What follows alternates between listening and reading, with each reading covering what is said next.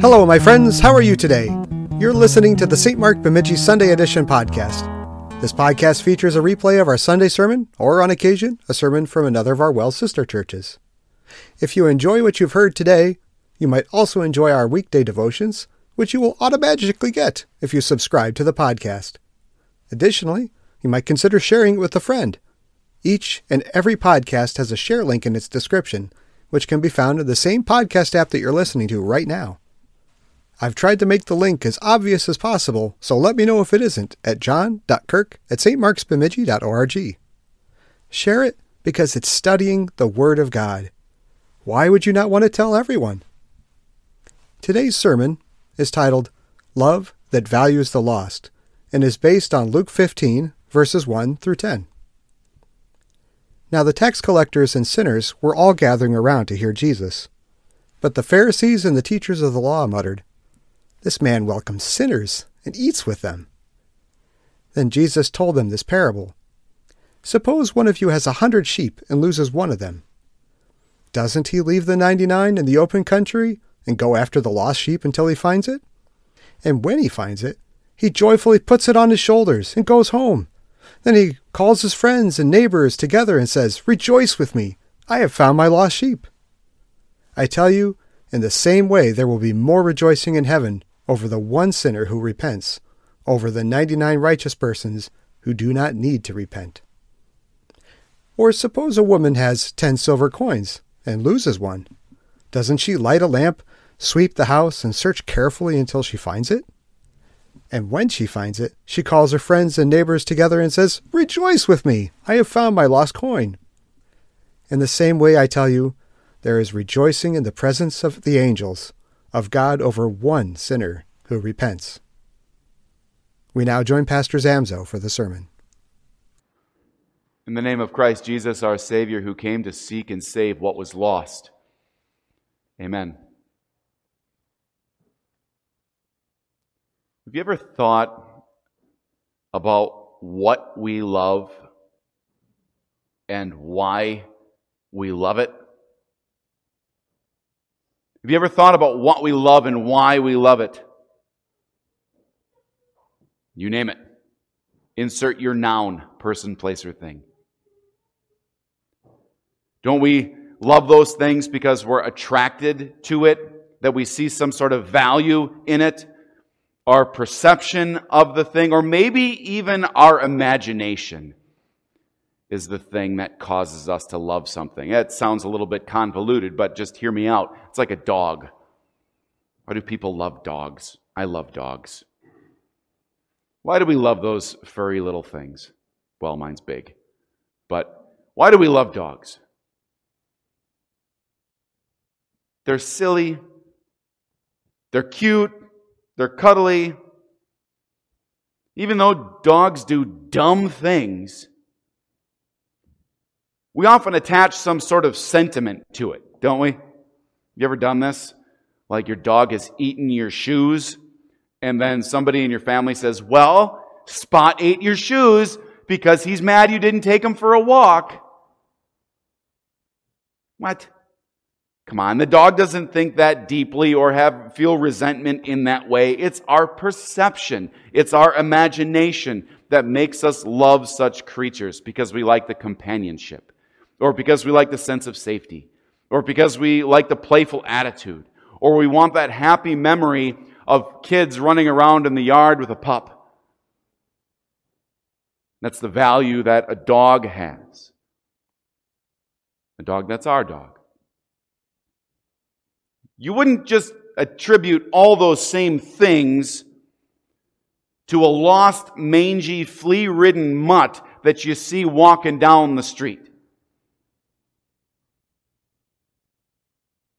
That thing has no value. Our imagination about that thing is not pleasant. Humans love things and people because they have some sort of intrinsic value, beauty, or usefulness. People love a flower because of the sweet smell. People like a diamond because of its brilliance or its value. People like pearls or a pearl necklace because of sentiment or again the great price. People like gold for its usefulness or for the fact that it never will tarnish. If we have one of those things and we lose it, we search for it because we value that thing that was lost. We don't try to seek and to save something that we meant to throw away. We don't try to seek and save something that is a piece of junk. That's not how our minds work. We, that's not how we love. This morning in the gospel lesson, Jesus takes this human way of thinking about what we love and why we love it, and he turns the whole thing upside down and on its head.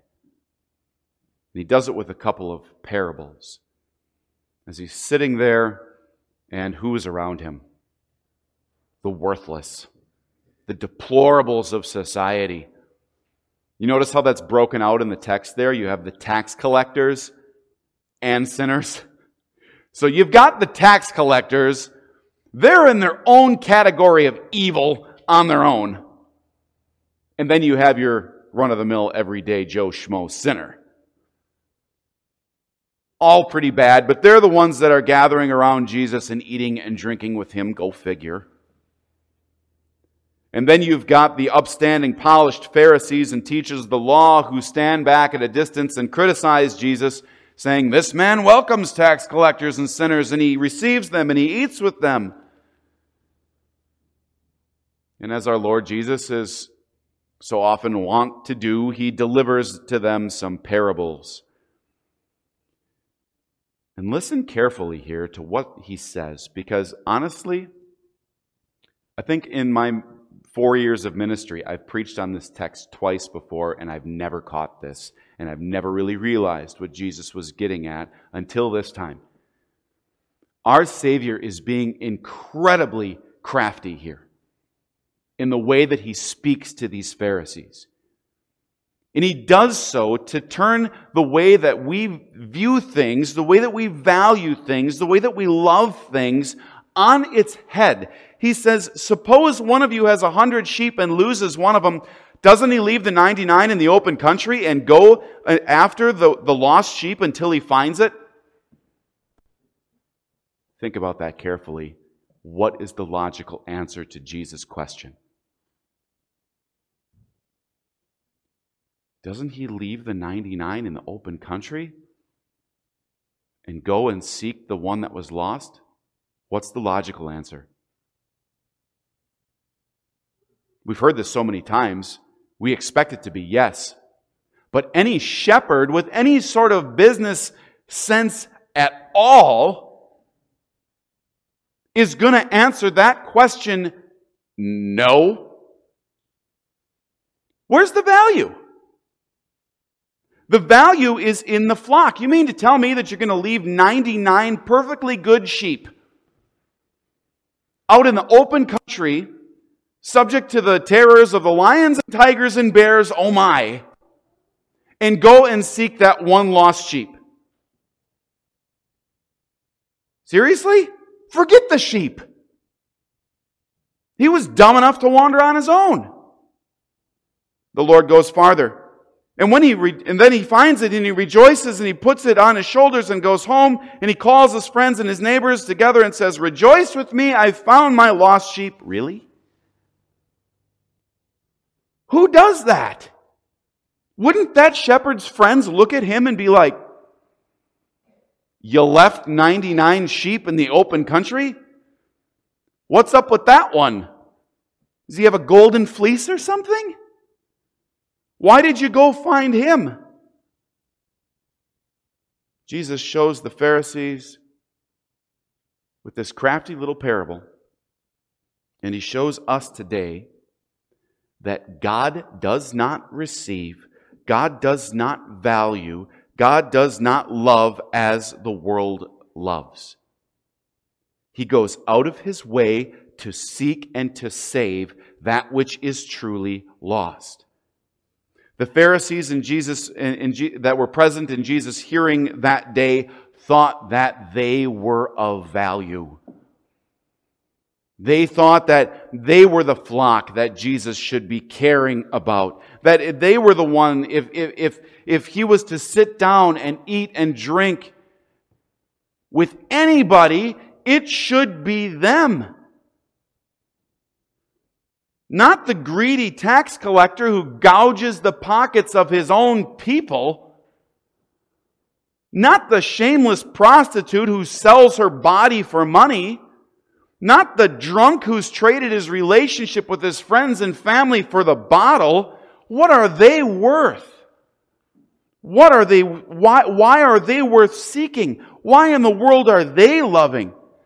If they're lost, let them be lost. They wandered away from the flock. What value do they have?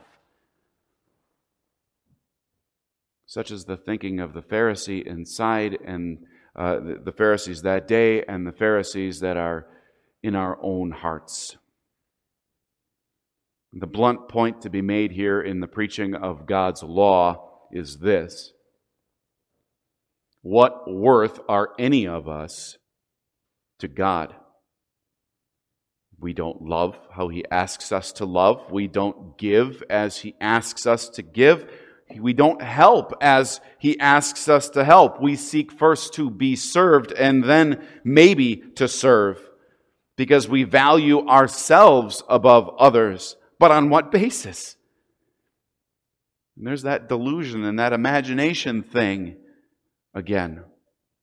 The ancient Pharisees thought that they were capable of sinning less or not at all certainly not as much as those tax collectors and sinners. They thought that there was something intrinsically valuable, valuable about them which endeared them to God, that set them apart and made them special. But in reality, both for them and for us, when push comes to shove at the end of the day, God doesn't really need us. He doesn't really need us. We look at the reality of a Bible story of something like the flood and just see and see just how gracious God is that he saved those 8 that you and I might come from them. The Bible story like that and see that he could have wiped us all out. And from our perspective, maybe he should have. For all have sinned and fallen short of the glory of God. We are all lost by nature. We are all dead in transgression as sin. No sin is, no sinner is worse than another. All are equally damned. We just confessed this at the beginning of our service. If we claim to be without sin, we deceive ourselves and the truth is not in us. Exactly right. We view ourselves like those Pharisees did and think that somehow that there is something less horrible or less damnable about us if we attribute, um, that, that if we attribute some value to ourselves, then that isn't really there. We give into that delusion, that imagination. We value ourselves for really no reason. And the important point here also to be made, friends, is that the gospel message, as it was for those Pharisees on that day, the gospel message has no value for the person who believes that they are of value. The gospel message has no value for the person that thinks that they are found, for the Pharisee or for the self righteous. If one can examine their heart or thinks that they're examining their heart and believes that they're doing all right and they've not done anything really that's been all that bad, certainly not to offend God, then why would the forgiveness of sins matter to them at all? Than Christ being made nothing and crushed for the world's sin and iniquity matters nothing. For the self righteous, Scripture has no value. This is just a book of tales and, and a list of rules and how to do better, not the story of God's gracious plan of salvation. Then this one hour in church for the self righteous. This one hour in church that we set aside every single week has no value. If we come here to hear how Christ has died and Christ is risen and Christ will come again. With these parables, Jesus rebukes those who consider themselves found or of value. He rebukes those who think that they have no need to repent. He shows all of us just how lost we really are. And Jesus uses these parables to show that those who respond to his message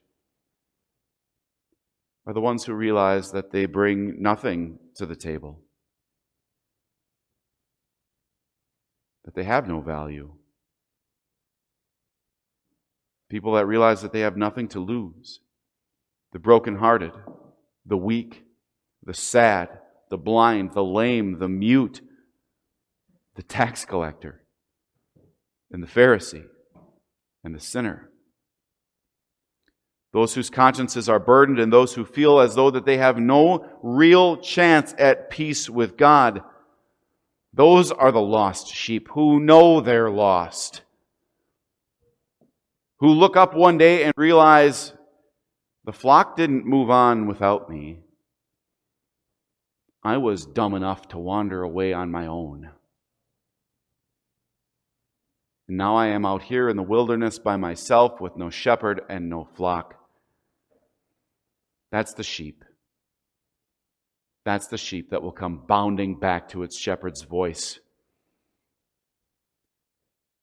Because he realizes that he was truly lost. The gospel of Jesus Christ tells us what we are worth, not to ourselves, but to God.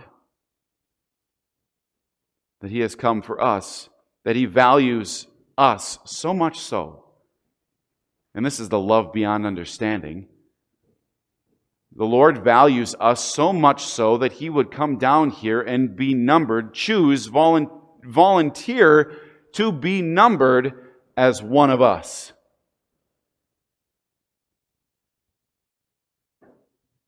And even more, just like that lost sheep, the one that wandered away from the flock, just like that one sheep, probably because of its own stupidity, should get eaten by a wolf, right? Jesus took the wolf's jaws for us. And they clamped down on him when he was on the cross. As he numbered himself with us, as he came down here for us to seek and to save, to receive and to value and to eat and drink with flesh and blood sinners like you and I, to tell us why he's here. Not to say do better or I'm going to bind you up and throw you in hell, but to suffer the pain of, the, of hell on the cross himself in our place to show us a love that truly values the lost. And it's for this reason Jesus says, I tell you, there is rejoicing in the presence of the angels of God over one sinner who repents. There is rejoicing because that one turned back to the shepherd's voice. One turned back to the precious blood of Christ. The voice that beckons with the love of God, the voice that tells of love beyond human comprehension, a love that tells us, a voice that tells us of a love that came to seek and to save what was lost. Now, picture this uh, for a moment. Imagine, if you will, if you will, um, the Lord Jesus came back in our own time.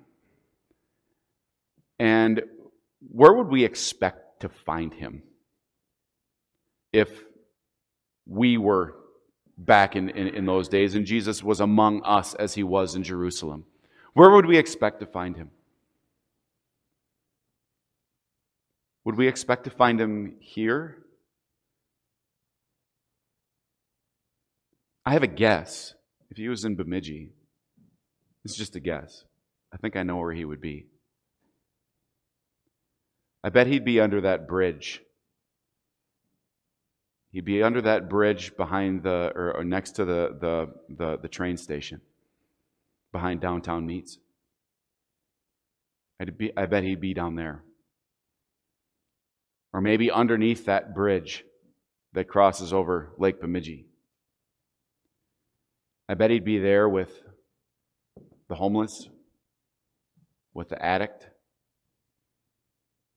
with the drunk, I bet that's where he'd be. And would we find him there? Would, would, would we be hesitant to join him there?